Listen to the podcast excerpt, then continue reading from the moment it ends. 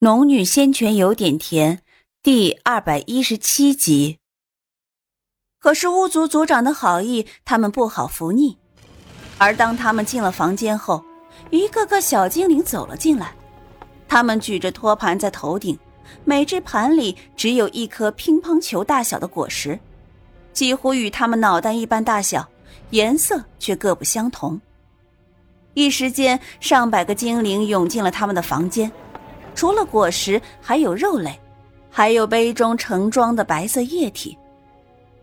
那在苏林看来是杯子的器皿，在精灵看来却足以称作盆子了。巫族族长最后走进来，他身边还跟着阿姆伊，还有两个年轻精灵。这是我精灵族人为了款待最尊贵的客人而准备的珍馐，还望你们能吃得尽兴。巫族族长说着。没看见他旁边的三个精灵都直勾勾的盯着那些食物。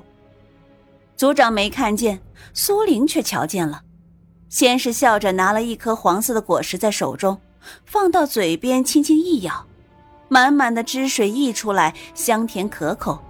更难得的是，里面蕴含着精纯的灵气。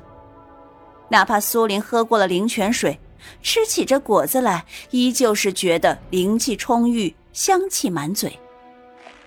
待吃了一口后，他便又从另一个精灵头顶上取下一个红色的果实，弯身递给阿姆伊：“你想吃吗？”阿姆伊愣了一下，随即退后了一步，明明想吃的要命，却摇头道：“不，不想吃。”看来这果子还是比较珍贵的，连阿姆伊身为族长的孙子都不能随便吃。苏玲微微一笑，正要把果子放在了他面前，就在这时，巫族族长身后传来一个细细的女声：“我，我能吃一个吗？”苏玲目光一转，很快落到了阿姆一旁边一个小小的女精灵身上。她一双豆子大的眼睛闪烁着明亮的光彩，精灵的五官看起来十分精致小巧。而这小女精灵长得比一般的精灵更加漂亮。苏玲伸出一只手，递了一个果子给女精灵：“吃吧。”阿桑呀，怎么能如此没有规矩？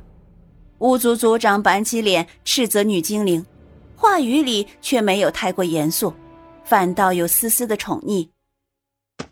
爷爷。阿桑雅撒娇一般扯着巫族族长的衣袖，眼睛却望着果子，十分期盼。阿姆一把自己面前的果子使劲推过去。阿桑雅，这个让给你吃。阿桑雅欢喜不已，低头就咬了一口，顿时口齿生香，脸上露出满足，眼睛却还望着苏玲手中的果子。苏玲微微一笑，把手中的果子也放在了他面前。阿姆伊此时也干咽了几口唾沫，没敢去咬。而在巫族族长身旁的三个小精灵，只有另外一个男精灵对这些果子视而不见，十分冷静。他看起来年纪比阿姆伊稍长，却没有阿姆伊和阿桑雅的活泼。实在抱歉，让你们见笑了。巫族族长望着苏玲和洛风道，然后又指着另外一个精灵道：“这也是我的孙子，名叫阿达利。”阿达利上前来，朝着苏玲和洛风微微点头，并没有说话，又退了回去。阿达利虽然年纪轻，却已经是精灵骑士团的团长了，所有的精灵都由他护卫。苏玲微微一笑：“ 很了不起呀。”与巫族族长说了一会儿话之后，所有的精灵被他带着离开了。临走前，阿桑雅和阿姆伊还有些恋恋不舍。直到所有精灵走完，洛风才弯腰拾起一颗果子。你知道这些果子是什么吗？苏玲没想到洛风竟然识得，低头瞧着他手中握着的一颗蓝色果子，疑道：“是什么？”洛风把蓝色果子捏在手中，轻轻转动，目光也凝在果子上，低声道：“是凤仙草的果实。”凤仙草是极品仙草，一株百年只结五颗颜色不同的果实，每一颗果实能抵百块上品灵石的效用。苏玲微微讶然，没想到这果子竟然百年才结五颗。他草草看了一眼房间，足足有好几十颗。看来那巫族族长的确是下了血本啊。不过想想，自己的灵泉水也不比这什么仙草差，连神木都能救活。苏玲虽然惊讶这些果子的来历，以及那么多年才结五颗果实，但却并不在意它的效用。一颗中品聚灵丹也完全能抵着一颗果子了，况且还不用等一百年才有五颗。但是。这些对其他修士而言就十分珍贵了。想到此，他目光转向洛风，洛风也抬起头来看他。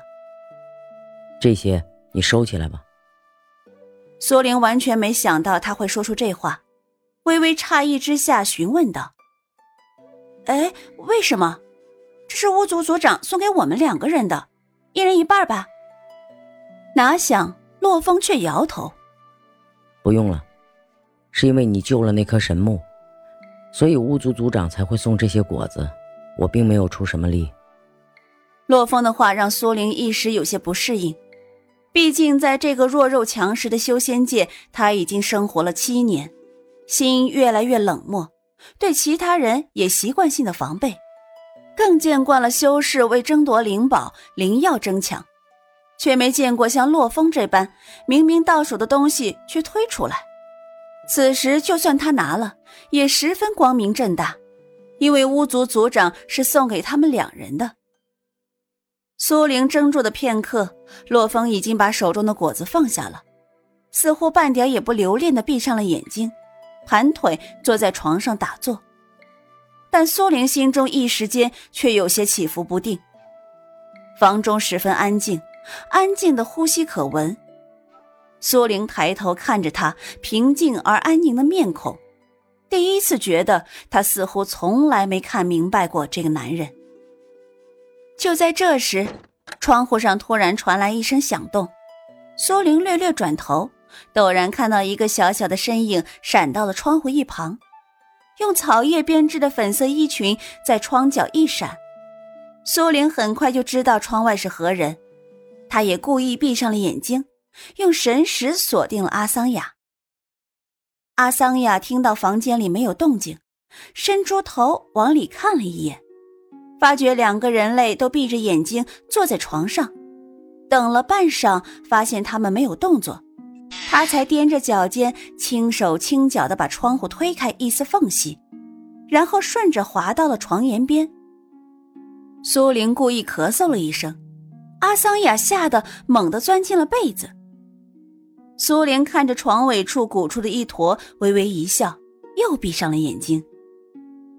阿桑雅捂在被子里，一双黑色的豆子眼闪烁着兴奋又害怕的光亮。等了半天，外面又没了声音。他在伸头看了一眼，发现两个人类还是没有发现他，他才赶紧从被子里钻出来。就在他准备跳下床的时候，身后传来了一声极轻微的喊声：“阿桑雅。”这声音十分细，用精灵语喊的，但他们不知道声音再小，身为修士如何听不到。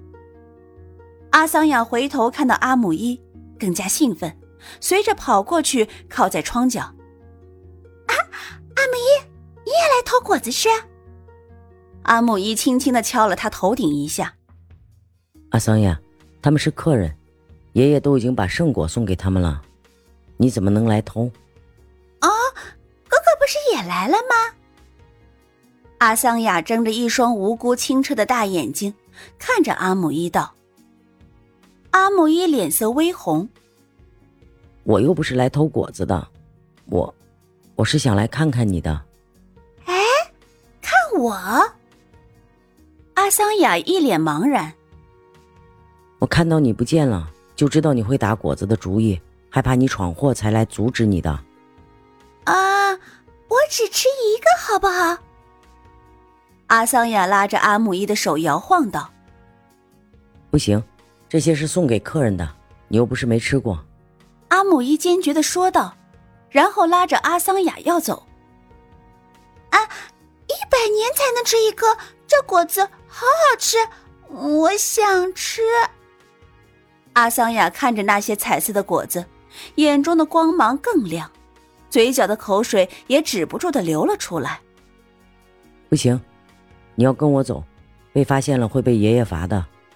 阿姆伊使劲的拉着阿桑雅要离开。就在此时，苏玲陡然睁开眼睛，看向两个小精灵。咦，你们怎么又回来了？正在拉扯的两个小精灵吓了一跳，飞快的退到了墙根，面朝着苏玲。阿姆一摆手道：“嗯，不，不是，我们不是故意回来的。”阿桑雅也吓到了，啊